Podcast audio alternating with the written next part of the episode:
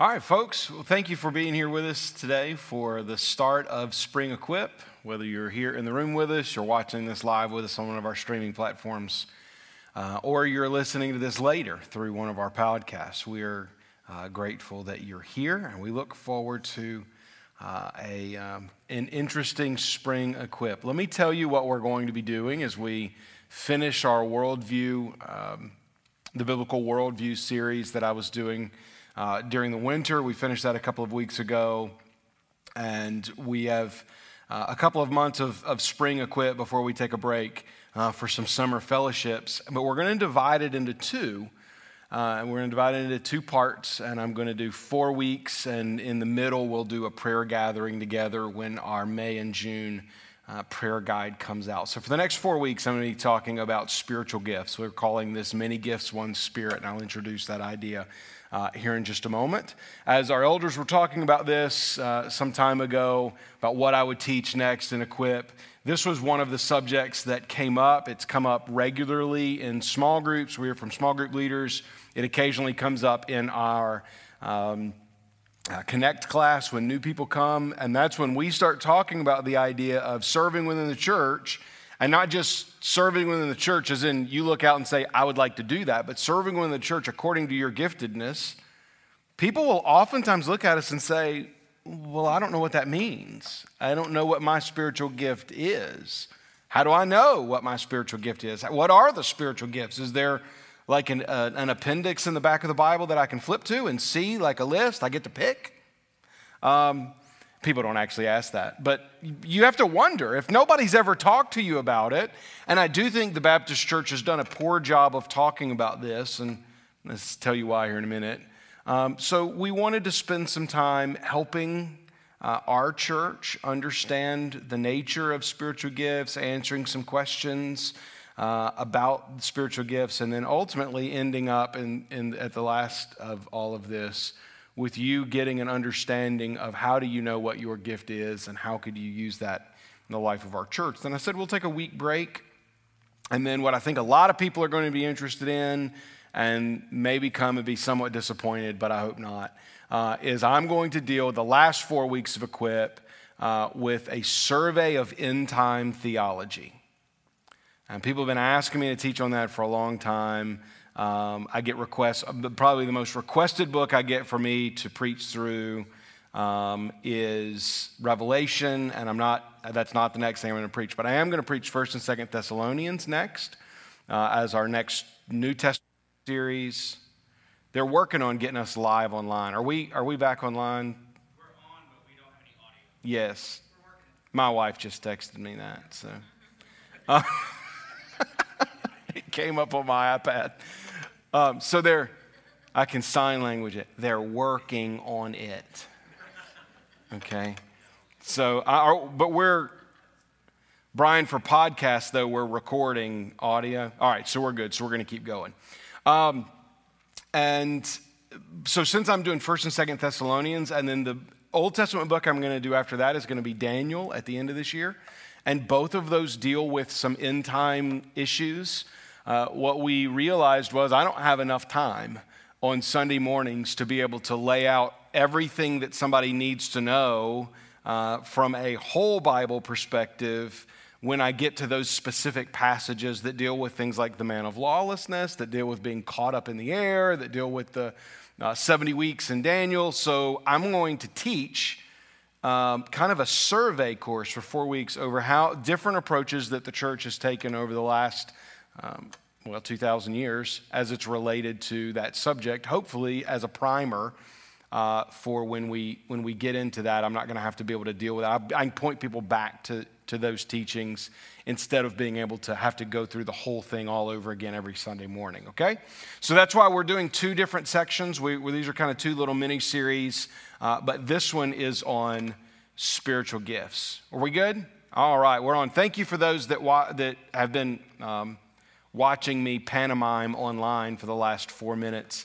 If uh, all I've done is explain what I'm teaching over the next eight weeks, spiritual gifts, uh, and uh, a survey of the end time theology, if you want a further explanation of that, you can podcast this later because our guys in the back have told us that the sound for the podcast will have worked the entire time. But for the sake of those in the room, I'm not going to repeat myself. So let me pray for us, and then we're going to get started here uh, with this uh, study of spiritual gifts. Father, we thank you uh, that technology worked out and that people online can hear me. Uh, we thank you, God, for those that are gathered in the room, uh, that we can be together. And thank you, God, that you didn't leave anything out when you designed your church. And in that design, you miraculously gift every person that you bring into uh, your family, every person that you put in as a part of the body of Christ, uh, specifically and intentionally gifting them uh, for the building up of the body of Christ. That everyone matters, that everyone has a role, everyone has a job, everyone has something to do. And it's not based on what they're able to do um, on their own, but what the Spirit of God is doing in and through them as they uh, work within the church to accomplish our mission together. So, God, would you encourage us in that? Would you help us to see uh, today from Romans 12 and 1 Corinthians 12 just uh, how unique and miraculous the, the composition of the New Testament church is? And that we're important to it, we pray. In Jesus' name, amen. All right. So, the, the reason I, I briefly introduced this uh, a second ago, and I, I, said I'd talk a little more, so let me do that first. That, that, again, the reason of this is we get questions all the time uh, from people about, am I gifted? How do I know that I'm gifted? What, what do I know my gift is? Um, but then we also get some, some peripheral questions concerning spiritual gifts, sometimes about the miraculous gifts. On more than one occasion, I've been asked on our church's opinion on the miraculous gifts, uh, gifts like speaking in tongues, gifts like healing. Uh, I'll get that asked that maybe once or twice a year in, in Connect class or in other places. Um, and sometimes people are surprised to know, to hear me say, our church doesn't have an official position on that. I'm happy to tell you what my official position is, but unless our church has uh, adopted something in our core beliefs, core values, or it's in the Baptist faith and message, or maybe to a lesser degree, it's a, a, position that our elders have together put out, then we don't necessarily have a position. Our church doesn't have one, and, and I don't necessarily think we need one. Um, but we'll talk about what some of those things uh, may be. Here, here's why, though, I think the, the church has lacked some teaching on this. When the charismatic movement in the uh, 20th century really began to take off in the United States, and gripped much of the southern United States uh, out, coming out of revivalism of the 1950s and 60s. Uh, you had the Jesus movement, kind of an aside to the Jesus movement was the, was the charismatic movement. Um, and the charismatic movement for a while, and in some ways still is, kind of a, a cousin to evangelicalism, to conservative evangelicalism. There's a lot that we would agree on. Um, but then there began a drift in the 70s and 80s within the charismatic movement um, far away from sound biblical teaching. And this is not all charismatic churches, but this is some. Uh, began to drift towards what's now often known as word of faith, name it, claim it type churches. You see some of these preachers still on the TV, these big uh, healing services, you know, where somebody can, you know, knock down a whole section of people just kind of with I don't know, wind or whatever it is. Um, and, and there was a, so when, the, when a pendulum swings one way, people that disagree with it tend to react. And we tend to swing our pendulum the other way, kind of, you know, Newton's law, right? In an equal and opposite direction. And the, the evangelical church, particularly Southern Baptist Church, where a lot of Southern Baptists tend to, to um, not believe in the continuation of the miraculous gifts, but that's not a all Southern Baptists or all evangelicals would believe that way. Um, but because many do, what you ended up, what ended up happening in my lifetime growing up as a Southern Baptist, and many of you probably experienced this if you grew up in this way too, was people just didn't talk about gifts anymore.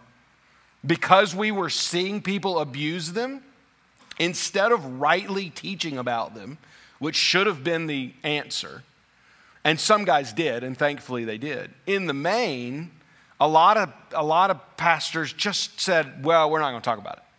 Uh, I cannot tell you, and maybe I did and I just don't remember it, but I cannot remember growing up and hearing a sermon on spiritual gifts. I don't remember people talking about it. And when you look back over the modern church history, that's why. People just, we, we so didn't want to be confused with what that was on the far extremes of that movement that our, our overreaction caused us not to even talk about it. So now we get people in the church that have never had a good, good teaching on the spiritual gifts. They've never had anybody talk to them about, are, do you know what your spiritual gift is? Um, they don't know, even if you believe that the miraculous gifts don't exist anymore, or maybe you believe they do exist anymore, if you've never heard anybody teach one way or another, you may not even know why you believe that. You may just know that you believe it, that somebody, you know, told you that somewhere along the way, but maybe not why. Well, we, we need to answer some of those why questions. Um, and so this is going to seem a little elementary uh, for the teaching that I tend to try to do on Wednesday nights. But I think it's going to be, um, I think it needs to be that way because there's been a lack of teaching on this within the church over the last 40, 30 or 40 years. I do think the church is doing a lot better in that now. You're seeing more stuff written. You'll notice normally the, on the first week of a series, I have books that I recommend. I don't have a book that I could recommend to. It's not that I don't have spiritual gift books. Uh, there's not a little one, right? And I like li- recommending little books. And then some of the ones that I do have, there's, there's enough in them that I disagree with that I don't feel comfortable necessarily recommending to, them, to you. Uh, because there's just so many different ways of thinking about this and approaching it. So I want us to do it in a really practical way. I want to answer some questions, give you some definitions, help us to understand how this works. And then we'll get into in the coming weeks what the gifts are. Uh, I will answer the question, I'm not doing it this week, but I will answer the question about uh, miraculous gifts and, and their role in the first century church versus their role today, and then ultimately getting to the point where uh, I hope we're able to help you look at your own life and look at your own walk with the Lord and say, This is how the Holy Spirit has gifted me to serve at Nansemond River Baptist Church because this is the church in which God has placed me. Because anything short of that isn't a full theology on spiritual gifts.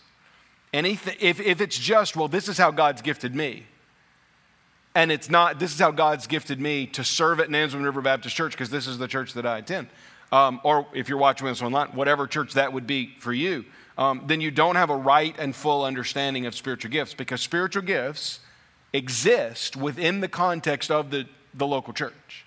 This is where they exist. They don't exist outside of this. They don't exist, what we see within the scriptures is we don't see the spiritual gifts existing um, in, in some, uh, you know, as, as some um, additional way in which God is working in the world outside of the primary way, and I would say exclusive way that God is working in the world, and that is through His church and the local expressions of His church. So, all of this conversation about spiritual gifts is ultimately going to lead to the answering of that question of how do I serve in this church? In this body because you're here.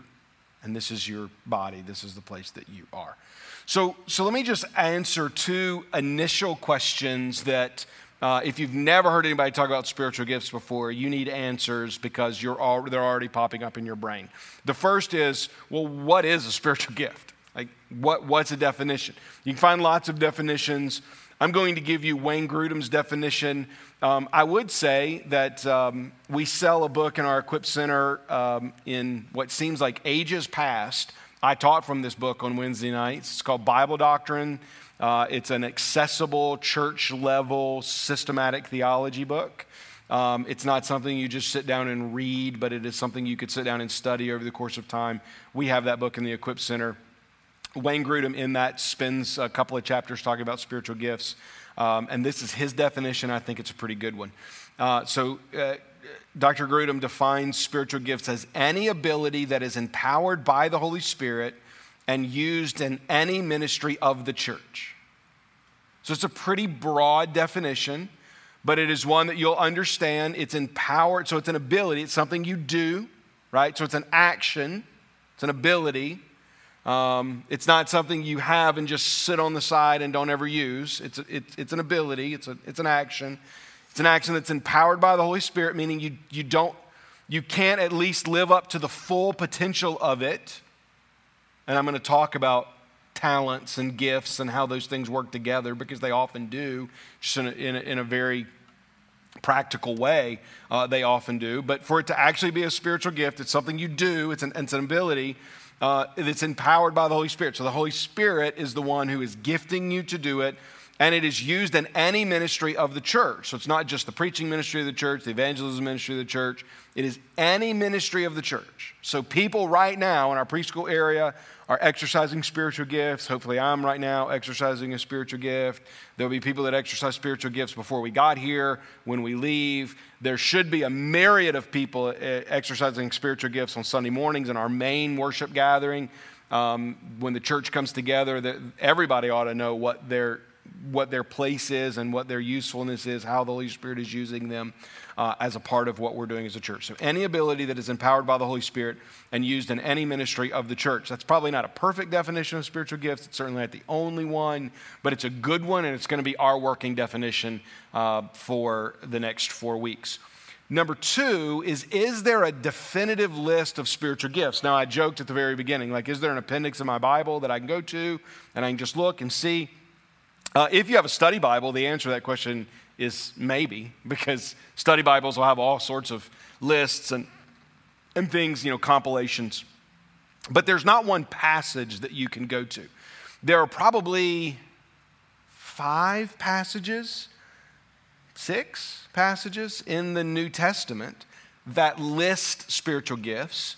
Now, some of them, like the one in Second Peter, only, only list two gifts. First Peter only list two gifts. Um, Others list multiple, but none of them are, are intended to be exhaustive lists, meaning there's no place that one of the apostles in the New Testament or Jesus himself sat down and said, All right, church, here are all of the ways that someone can be empowered by the Holy Spirit to, um, you know, can have an ability empowered by the Holy Spirit that is used in any ministry of the church. There's, there's no way, there's no place in the scripture that gives us that whole list. Now, that should tell us something. First, it should tell us that because they're varied lists and there's no one exhaustive, definitive list, it means that the apostles' approach to spiritual gifts was, was one that, was, that, that wasn't very rigid. All right? It, it, if, the, if it were rigid, meaning that, that it had these really defined parameters on it, then the apostles would have given us these really defined parameters. We would have had this really clear, concise, you know, alphabetized or, or um, categorized list. Because we don't have that, then we should probably also not, in, not approach the subject of spiritual gifts um, in, in some sort of rigid way, saying that these are the spiritual gifts and there are none others. So, from one author that I read, he kind of pulled out from those five or six New Testament passages, combined some things, and, and he came up with a list of 21. Well, none of the lists in the scriptures actually have 21 spiritual gifts, so it's this, it's this compilation. But most people that write about spiritual gifts and think about spiritual gifts in the way that we want to approach this today, uh, or this over the next month, is that 21 is actually even would even be a limit. That there are ways in which this think just think about this this definition. It's any ability that is empowered by the holy spirit and used in any ministry of the church. So if it's something that the holy spirit is empowering you to do and it is something that has helped build up the body of christ it's helped us carry out our mission as nansemond river baptist church then you can consider it to be a spiritual gift so that really broadens the horizon some for us right now, that doesn't mean that just because you want to call it a spiritual gift, it is. It has to fit within that definition. It has to be something that is used, that is used in the ministry of the church, used to help the church accomplish its mission. It has to be something that is actually empowered by the Spirit. It can't be something that just something that you think, well, I'm good at, so this is my spiritual gift, and we'll kind of help with that some, right? So we have a good working definition, and we have a recognition that because there's not a definitive, exhaustive list out there, then we, we don't have anywhere to go and just say, well, this is all of them, and you're going to have one of these and no other ones, okay? We want to be careful in thinking something's a spiritual gift, but we don't also limit ourselves in maybe possibly thinking that something could be that isn't in one of those lists. Very likely, however, it is going to be related to something. And I'll introduce this next week. But next week, what I'm going to introduce is the idea that just about every spiritual gift that's used within the context of the local church really falls into just one of two categories. It's either a serving gift or it's a teaching gift. It's, it, and, and, and we'll take those two categories for the next two weeks after today and look at a lot of these gifts that we see and how we see them used in Scripture and how we see them used uh, in the church. Because in, in general, just about every gift is going to fall into one of those two categories. Then we'll answer some questions about the miraculous gifts once we're through the, way, the, the primary way that God uh, gifts people. All right? But what I want us to see tonight is that God has gifted you. I want you to leave here today convinced of this fact. God gifted you. If you're in Christ, if you're a believer, then the Holy Spirit of God, which indwells you, has gifted you, given you a Holy Spirit empowered ability that you can use and need to use, must use, should use for the ministry of the local church that God has placed you in. So, divided this into, into three sections. The first is this the Holy Spirit has uniquely gifted all members of the body. The Holy Spirit has uniquely gifted all members of the body. There are not some people that have gifts and some that don't. It's not that the pastors, elders have gifts, and the deacons have gifts, and the small group leaders have gifts, but nobody else does, right? Uh, it's not that the people that have been at the church the longest have the best gifts, uh, the most empowered gifts, and those that have been in the church the shortest have none. Everyone is everyone that is in Christ uh, is uniquely, all believers are uniquely gifted by the Holy Spirit. And our giftedness comes from God, it is not of us. Now, I'm going to be in two main passages. You just may want to, if you got a little ribbon in your Bible, you may want to turn to Romans 12 and 1 Corinthians 12, because every passage that I read tonight is going to come from one of those two places. I'm not going to read those two, those, those are actually two lengthy passages. Um, and so, for the sake of time, I'm not going to read all the way through them. And I'm actually going to skip around. Um, and, and so, I'm not going to, at any point, read them all in order. Uh, but I'll tell you which book I'm, I'm reading from. We're going to start in 1 Corinthians 12.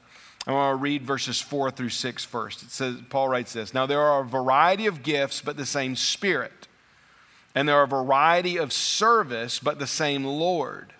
And there are a variety of activities, but it is the same God who empowers them all in everyone. Now, if we skip down to verse 18, we read, But as it is, God arranged the members in the body, each one of them as he chose. If all were a single member, where would the body be? As it is, there are many parts, yet one body. Now, we've called this spiritual gift series Many Gifts, One Spirit, because here's the idea we have one Lord one, right? One Lord and Master, Jesus Christ. We are indwelled, each as individual Christians, by one Holy Spirit at the time of our salvation, sealing us until the time that we go uh, to be with the Lord, right? We have one Holy Spirit that indwells me as an individual, indwells you as an individual, but also one Holy Spirit that indwells us as a church. So there's one Spirit at work within the church, but He gifts it's the third person of the Trinity. The Holy Spirit is a He, by the way, not an it.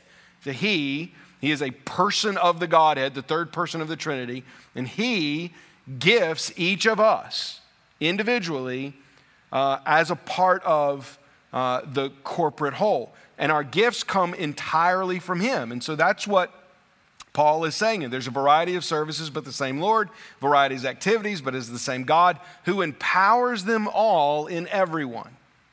So, for something to be a spiritual gift, as we've seen from that definition, it has to be empowered by the Holy Spirit. It has to be a gift that comes from Him, not from us. Now, uh, in a moment, I'm going to talk about how our gifts relate to our talents, these things that you were able to do before you were a Christian, that you're still able to do outside of the church in a secular way um, now, right? And how your gift may relate to that. And it's not to say that your gift can't relate to that. But here's what the scripture teaches you, Christian, are gifted by the Holy Spirit to do something in the church. And this gift fully and completely comes from God.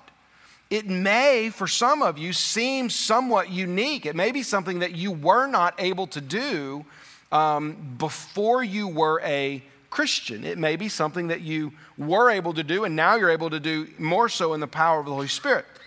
Um, my gift happens to be one, um, at least the primary gift, the way that God primarily uses me in the life of this church, happens to be one that I did not have before coming to, coming to faith in Christ. Um, I did not like talking in front of people when I was growing up. So much so that everyone that, that came up in the school that I went through when they were in middle school had to take speech. Remember, did you have to take speech? My, my parents, um, this is probably the only time my parents actually went and like pulled strings for me to do Uh, got the school administration to allow me to do something other than speech class for my elective during that middle school year because I just, I, the thought of getting up there and doing that terrified me. Now, most of you know me for doing one thing kind of in your life, and that's this thing, right? I'm not terrified to do it at all now.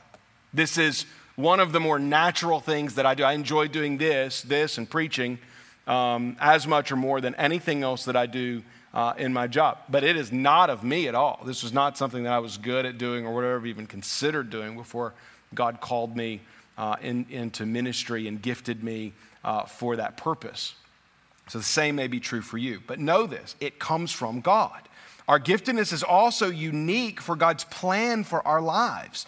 Flipping your Bibles over to Romans 12 4, and we read this For as in one body we have many members, and the members do not all have the same function. So Paul's, Paul's introducing the same kind of idea in Romans 12 that he's introducing in 1 Corinthians 12. For as in one body we have many members, and the members do not all have the same function. So God has this plan for your life right? He can see the end from the beginning. God sees all time equally, acts within time because uh, he acts within temporal people, but God sees all time equally and acts within time to act in your life, to act in my life. But he knows what tomorrow holds for you. He knows what next year holds for you, what next decade holds for you. He knows how you would get to where you are today. And God sees that plan, and that giftedness for you is unique for where you're going to be. And if, if for some of you, this has been your church your entire adult life, and this will be your entire your church for your entire adult life.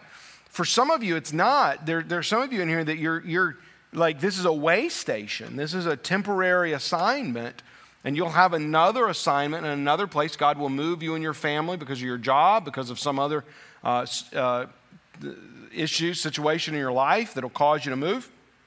You'll go somewhere else. And know this God is, this is how big our God is, right? He's able to take the fact that you may live in, you know, a half a dozen cities over the course of your life and be a member of a half a dozen churches actively involved, and God know what your gift is and gift you in a way that your giftedness is going to be useful and necessary in every one of those places. So you may say, well, I don't see how that could possibly work out and be true. Well, you can't see it.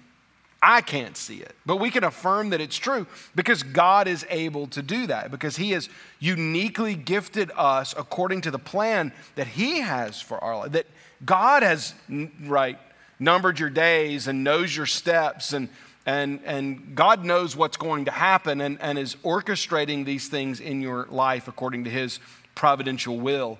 And your giftedness is a part of that. Number three, our giftedness makes us important to the body. Back in 1 Corinthians 12, we read, For the body does not consist of one member, but of many. If the foot should say, Because I am not a hand, I do not belong to the body, that would not make it any less a part of the body. And if the ear should say, Because I am not an eye, I do not belong to the body, that would not make it any less a part of the body. If the whole body were an eye, where would be the sense of hearing? If the whole body were an ear, where would be the sense of smell? Now, there are, there are uh, two or three metaphors that Paul has for the church. I think his favorite one is, though, the body. He uses it in uh, multiple places in his letters to the New Testament church because I really think it makes a whole lot of sense to us when, when we think about um, what he calls the members of the body. And he's, he's using that kind of intentionally, right? There's members of the body that is Christ, and then there's the members of your physical body. And each member of your physical body, and he uses here in verse 16, he talks about the eye, right? And he talks about the ear. Um, he talks about the sense of smell, these, these both the physical members and their functions that the eye sees, the ear hears, the nose smell, right? The hands lift, the feet walk. Now, he doesn't use all of those, but you just kind of keep going, right? The heart pumps, the lung breathes, the brain thinks. All of these things that the individual members of our physical bodies do. And he, he connects that to the giftedness of individual members within the body of the church. It says every member of your body, your physical body, is important. Your eyes help you see. Your nose help you smell. Your ears help you hear. Your hands help you lift. Your feet help you touch. Your, your heart helps you pump. Your lungs help you breathe, right? We go on and on and on. Every member of our body, every part of our body has a specific function and it, and it works to accomplish that function. And Paul says that's the same exact thing that we need to understand about your role within the church and your giftedness, that your gift makes you important. Now, your gift may not feel important, but it is. Now, when we get to in week three, and I go through the serving gifts, here's what we'll find. Anytime I've ever taught on this subject, we've always found this to be true 80% or more of the people in this room will identify most with one of the serving gifts. It's, the, it's, it's always true. Primarily because we need far more people to do those kind of things within the life of the church. And so God gives gifts far more people to do those things. But those gifts are less seen than the teaching gifts, right?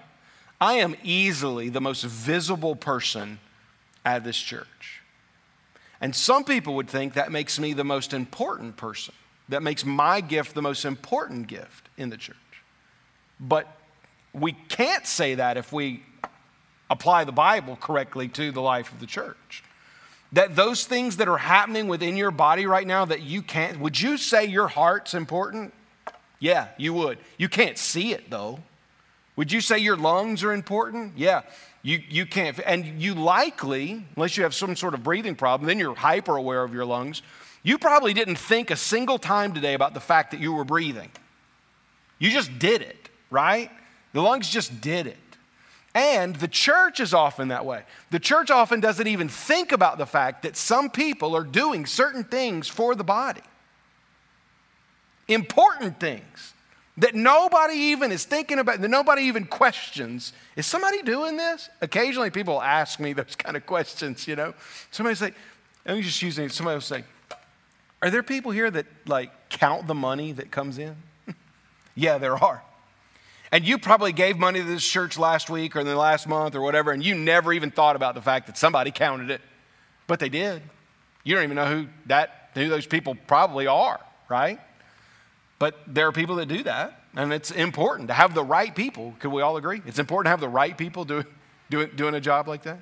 So, whatever your gift is, while you may not be the most visible, you may not get the most praise, you may not get the most attention, you may be even on the inside of the body where nobody even knows that you're doing it. Know this your giftedness makes you important to the body. It, And God has, God has woven it together in that way. So you, you can't think, well, I, if I leave, they're not going to miss me. If you leave and we don't miss you, it's because you weren't actually doing what you were supposed to be doing while you were here.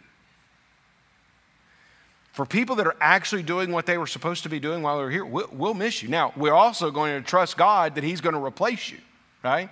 That God knows, and again, God's orchestrating all of these things, and His providential will is like this web that I can't see, and we're just walking on one strand of it. And it's always been amazing to me, right? I've already referenced the fact some of you move. This is a way station for you. Some of you will move. And it took me a little while to get there, folks, because I'd never really lived or pastored in a military town before. And coming here, the first couple of summers here were like hard for me because you say goodbye to people, people move. And I start like in my flesh looking out and going, oh, goodness. These are people that like helped us lead worship. They taught small groups. They were on important teams. They helped us make important decisions. They did things for us. They led, you know, mission outreach. What are we going to do? And then lo and behold, God brings somebody else, you know, that's, that's gifted in that same kind. Because God just does these things. But your gift, regardless of what it is, makes you important to the body.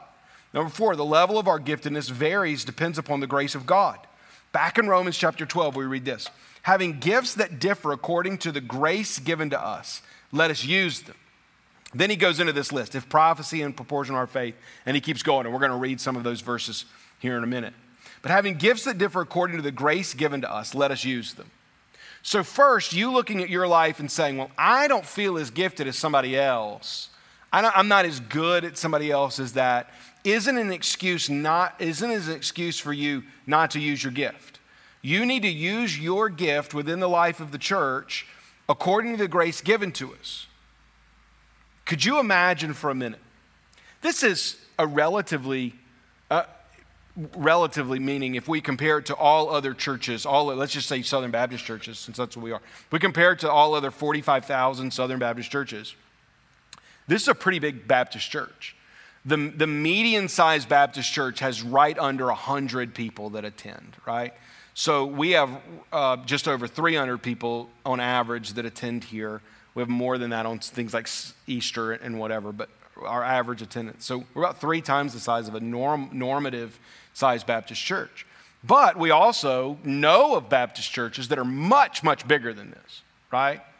And some of those have phenomenal preachers. So, for instance, I don't know if you've ever listened, I just use a local church, I just brag on a local church guy. I don't know if you've ever listened to Eric Thomas at First Baptist Church preach. Um, but Eric Thomas is an, is an incredible preacher. He, he's an incredible preacher. I'm actually, hopefully, going to be able to use some of his wisdom in uh, some of my doctoral work. I've already used him once. I'm hoping he'll agree to be used again. Phenomenal preacher.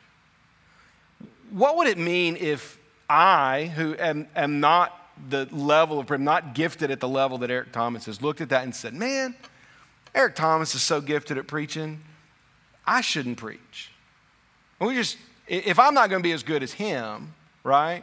If I'm not going to be Adrian Rogers or Billy Graham or, you know, to use some of the historical guys, if, if, if I'm not going to be Charles Spurgeon, then I ought to just hang it up and not do it. Well, all of a sudden, we would have a whole lot less church, right? This church wouldn't, you know—y'all'd have to go find another preacher. And, and if that guy also said the same thing, we well, imagine if the church then, individual members did that. But individual members do that all the time.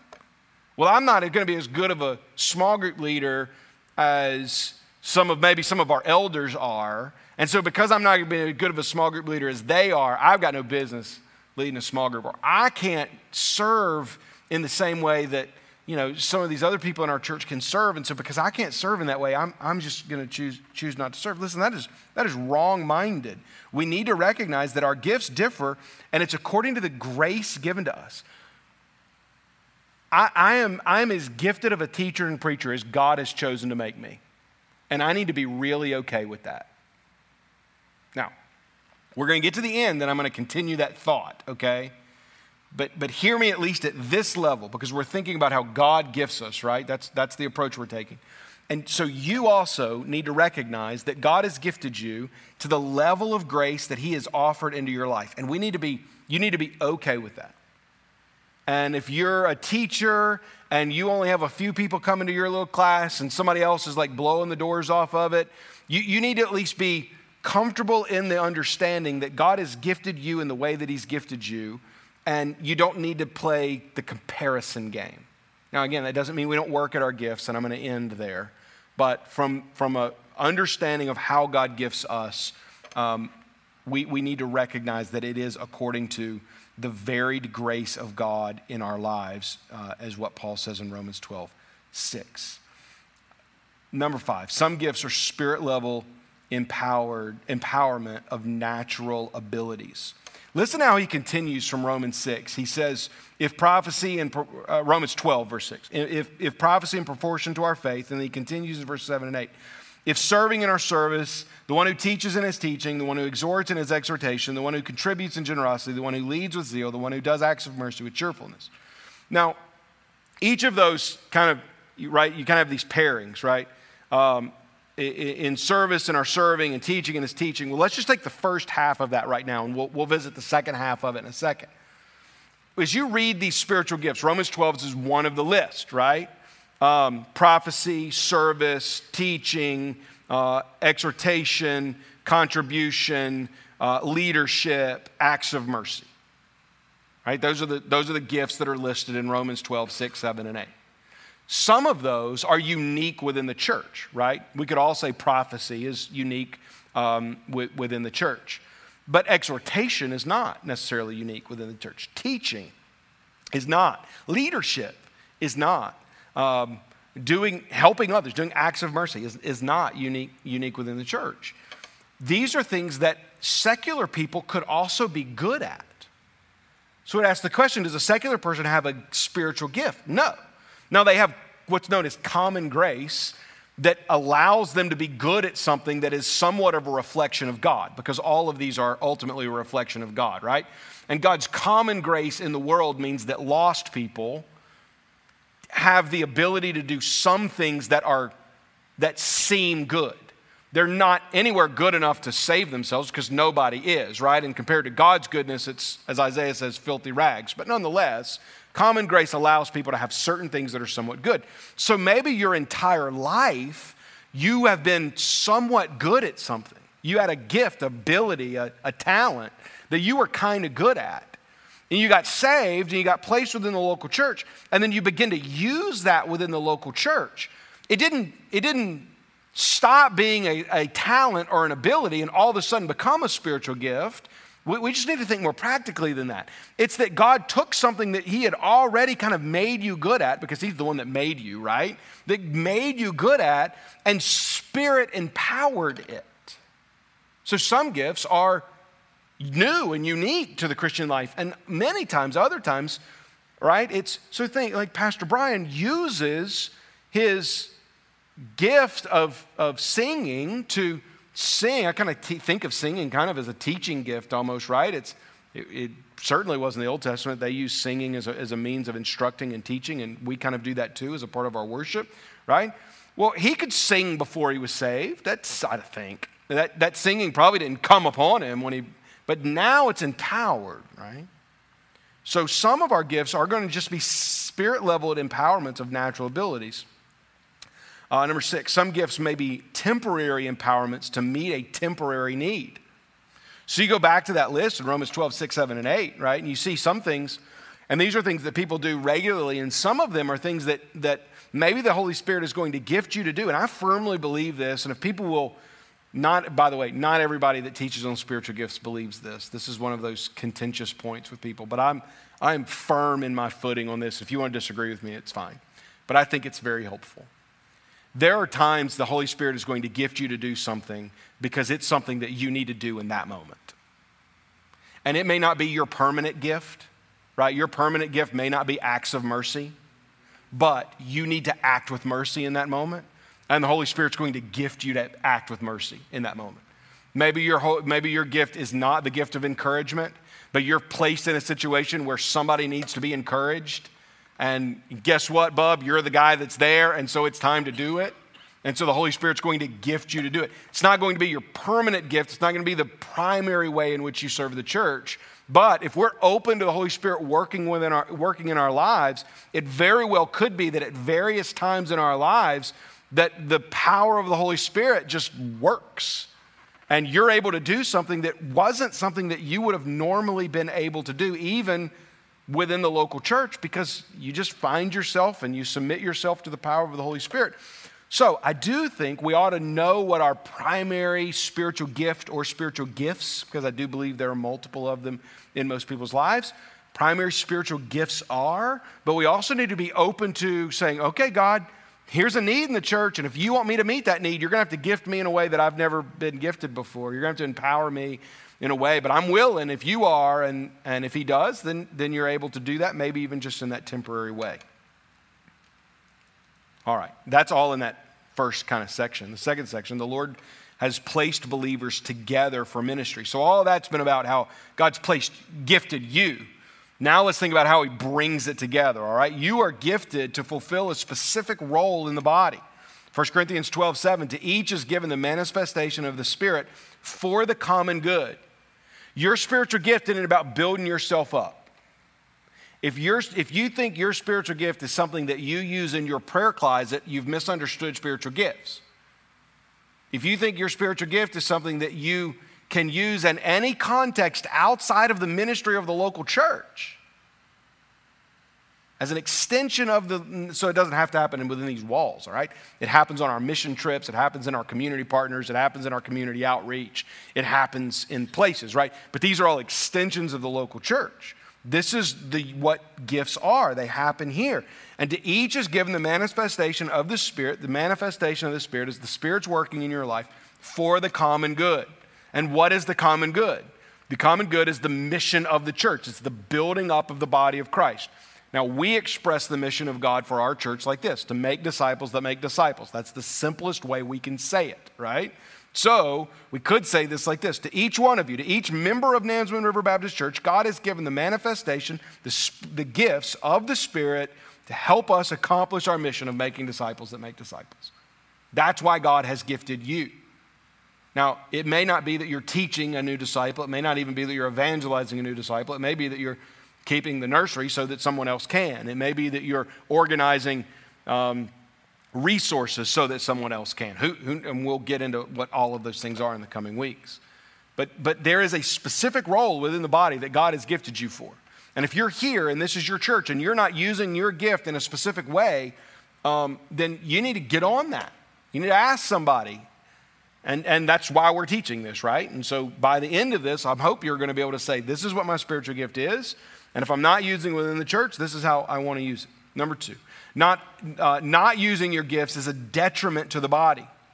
Paul says back in Romans 12, he says, So we, though many, um, though many are one body in Christ and individual members one of another. Right? So we're, we're this interconnected body. We go to 1 Corinthians 12 again in verse 26, and we read, If one member suffers, all suffer together. If one member is honored, all rejoice together. Now, he's writing that to say that th- there's no, there's no you know, good, better, best. There's no more honorable, less honorable, right? That we're all in this together. But think about it like this Have you ever hurt a part of your body? And because that part of your body was hurt, some other part of your body started to hurt, right? Like you, you hurt your leg, and two days later, like your back's hurting because you're walking funny, you know? Well, eh, our body is really interconnected like that, isn't it? And so your, your doctor's probably told you something like that. Oh, well, this went wrong, and because this went wrong, then X, Y, and Z also went wrong. Our bodies are like that. The church is like that too.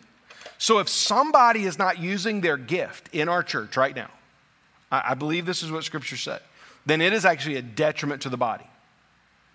So we're not living up to our full potential as a congregation if everybody that's in our church is not fully utilizing their spiritual gift. So, if you're not fully utilizing your spiritual gift, you're holding the body back. And you're, you're right, we're suffering, we're, we're suffering together. One member suffers, all suffers. So if one's not doing what that person's supposed to do, then other ministries and other people that are gifted within the church are not being able to live up their potential. So there's this, there's this great interconnectivity within the body of Christ that we must recognize. And that, I know I say this every time this subject comes up, but I, I just, I always have to push this. That is so foreign to an American mind because we have been drilled in individualism our entire lives. We are the most individualistic society that has ever lived on the planet. And there's some parts about that within our society that's not bad, right? It's not, it's not that all of individualism is bad. But it's found its way into the church to where we, we've, we've severed some of these intentional connections that the New Testament church had that we're supposed to have, but we don't recognize. That, we're, that we are suffering together, that we are growing together, that we are, um, you know, th- that all of this happens with one another. We are making disciples together. Look, it's true, nobody can come to faith with you, but you can't grow in your faith on your own. We need each other. And, and spiritual gifts speak to that, that when one of us suffers, we all suffer. When one of us doesn't use their gift, we, we all, uh, somebody else is having to make up for that, right? So we want to we want to make sure we're using our gifts to the fullest that we're able to, that God has gifted us according to the measure of grace that He's given us, so then that our gifts, uh, so that the body then can uh, be utilized to its fullest. So then our gifts not only, this is the third thing here, right? It's kind of a continuation. Our gifts should be used to their fullest. Go back into Romans 12, 6, 7, and 8, right? And that second, remember I said, I want to, let me address just the gifts. And then, the, so it's seven, it says, if serving in our serving, the one who teaches in his teaching, the one who exhorts in his exhortation. And you read that and you think, that's kind of strange, right? But then you get down to in verse 8, you get to this the one who leads with zeal. And it starts to open up to us what Paul's doing. Paul's saying if your gift is service, then you serve to the very best of your ability. If your gift is teaching, then you teach to the best of your ability. If your gift is leadership, then you lead with zeal, right? Nobody gets to do anything halfway. Everybody needs to use their gift to their fullest. Now, here's what we need to recognize life isn't this linear line. life has ups and downs, it has stages. Um, we, we have varying times in our lives where we are more available and less available. Apostle Paul actually addresses that when he addresses marriage and singleness. And he's like, hey, it's kind of good to remain single if you can, because you have more time to do things for the body of Christ and to be a part of it, right? Than, than maybe married people do, right? So there's, there's, there's these ups and downs. Then there's health concerns. There's times later in life, maybe, where you can't do everything you should. And so, if that's you, if you're at one of those stages of life or later in life and you say, wait, I feel kind of beat up right now because I'm not able to do everything I was able to do at another time or maybe even everything I would want to do, don't hear me say that.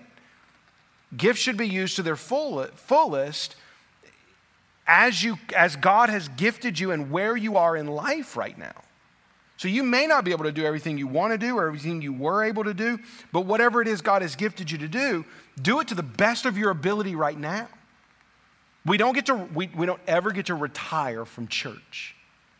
We don't ever get to say, I'm too busy, I'm just going to give money. Right? These are common excuses that people make for serving within the body of Christ. So you think, well, other people have more time than me, so I'm just going to give for them to do that. Um, uh, other people are younger than me, so I'm just going to step out of their way. Other people are older than me. They know how to do it better than me, so I'm just going to let them do it. They've been doing it longer. I'm going to just let them do it, right? None of us get to say that. All of us need to recognize that for whatever stage of life we're in, whatever abilities we have, we need to use our gifts to the fullest extent possible with zeal. Fourth, we need to think about our, our third, we need to think about our desire for spiritual spiritual gifts. This is the third section. I only have two things here. So we're going to be wrapping up soon. Our desire for spiritual gifts. First, Christians should, pr- should pray and desire, or should desire and pray for, an increase in giftedness. In 1 Corinthians 12, back in 1 Corinthians 12, verse 31, we read, But earnestly desire the higher gifts. Now, does that mean? He's just listed some um, for us, some, some things. Because there was some, there was some wrong thinking about gifts. This is why um, 1 Corinthians, like 12, 13, and 14, all deal with spiritual gifts. We're going to 1 Corinthians a lot because the church at Corinth like really struggled with spiritual gifts. Their main issue they had was that they were jealous about spiritual gifts. they wanted somebody else's spiritual gifts. They didn't want the spiritual gift they had, and they were exalting certain gifts over others. They were neglecting certain gifts because they wanted certain things. So Paul kind of lists some things and talks about them, and he says, but, but earnestly desire the higher gifts. He says, well, what, is, what really is the higher gift? What's he saying? Because I thought he had already told us that the eye was the eye, the ear was the ear, the nose, the nose was the nose, right? It's not that Paul is saying desire to be the preacher if he's not if God's not gifted you to be the preacher, or desire to be the small group teacher if God's not gifted you to teach. Listen, if God's not gifted you to teach, we don't want you to teach. We've all sat in those rooms, okay? And nobody wants to sit in that room, all right? We want to sit in a room with people that God is gifted to, God's gifted to teach. Some of you are like, I'm sitting in that room right now, pal. Okay, listen, God, God, so, so sorry, got myself, got myself distracted. So he's not, he's not giving us this hierarchy of gifts, but we should want a, a, a more empowering. This is the way we need to read this. We should want more of it. Remember, it was, it was this grace, the level of grace. So, when's the last time you asked God? If you looked out, if I look, let me just use me, right? If I, asked, if, if I looked out and said, man, there are, there are guys that are just far more gifted preachers than me. Here's the question I have to ask myself When was the last time I actually asked God for a greater gifting as a preacher? Not tried to make myself better, but when's the last time I actually just went to say and say, God, will you make me even better at this? Thank you for what you've done, but I, I desire even higher gifting. Would you make me even better at it? When's the last time you asked God for that in your life? When's the last time you desired, or not even just, and you could look at it like this, not even just one gift, but if you say, God, would you gift me in something else too? Uh, would, would, would you gift me? You know, I have the spiritual gift of mercy, but, and I'm using that. God, I want you to continue to, to bless me in that, but would, would you gift me in something else? Would you open up other doors? And, and because, God, I want to be used by your Holy Spirit in any way possible. Doesn't mean that He's going to give you every one of them, but maybe He'll give you more of them. And as, he, as you kind of walk down that road, new opportunities come about. So our desire for gifts should not be publicity and fame. It should not be exaltation, even amongst the body, but our desire for gifts should be that we desire that God would use us even more than He did yesterday. Last thing here under our desire for gifts is Christians should not be jealous nor condescending of the gifts of others. Both of those are sinful reactions. It is a sinful reaction to look at a spiritual gift that someone else has and be jealous of it. And is a sinful reaction to look at a spiritual gift that someone else has and puff out your chest, which is what the church at Corinth did, by the way. Puff out your chest and say, Oh, look how great I am. And later, Paul calls them, right, clanging cymbals and resounding gongs, doesn't he? because that's all they were. Because it was all about look at me. It was just somebody beating on the cymbals, getting attention. And so in 1 Corinthians 12, we read, The eye cannot say to the hand, I have no, this is starting verse 21, I have no need of you, nor again the head to the feet, I have no need of you. On the contrary, the part of the body that seem to be weak are indispensable. And one that, and one those parts of the body that we think less honorable be bestowed the greater honor and are unprecedented. Um, unpresentable parts are treated with greater modesty, which our, our most presentable parts do not require. But God has so composed the body, giving greater honor to the parts that lack it, that there may be no division in the body, but that the members may have the same care for one another. And this, I think what he's saying, he's like, man, if we only knew, if, if we only knew how it pleased God, how the service of some who got no attention at all for it pleased God far more than those who get all the accolades. And so we find ourselves drawn to the middle, not jealous, but prayerfully desiring that God would increase our gift, but also not condescending, looking at another and saying, oh man, if you only could be used by God in the same way that I'm used by God. So let me finish one thought because we're right at 7:30. Because earlier I, I said we're, we're, giving our gifts to a certain the right the degree of grace that God has given within us and that we should desire and pray more. You need to do you you do need to recognize that your spiritual gifts are connected uh, to the rest of the work that the Holy Spirit is doing in your life. And the primary work that the Holy Spirit is doing in your life is the work of sanctification. That's that middle voice, middle tense, present tense um, salvation. I am being saved, right?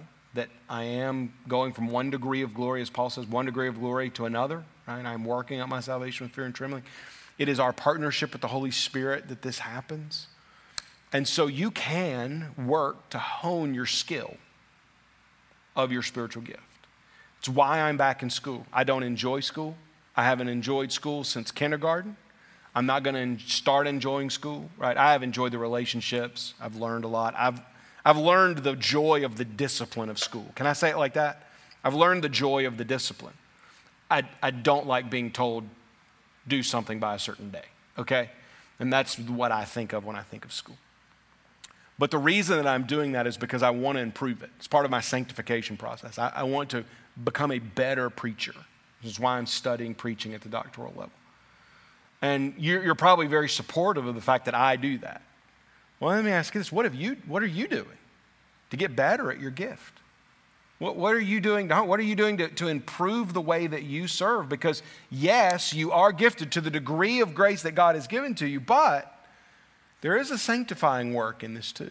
That you have the ability to, to, uh, to partner with the Holy Spirit to grow in that, to become a better leader, to become a better encourager, to become more hospitable, whatever of those 21 things. We're going to go through a lot of those.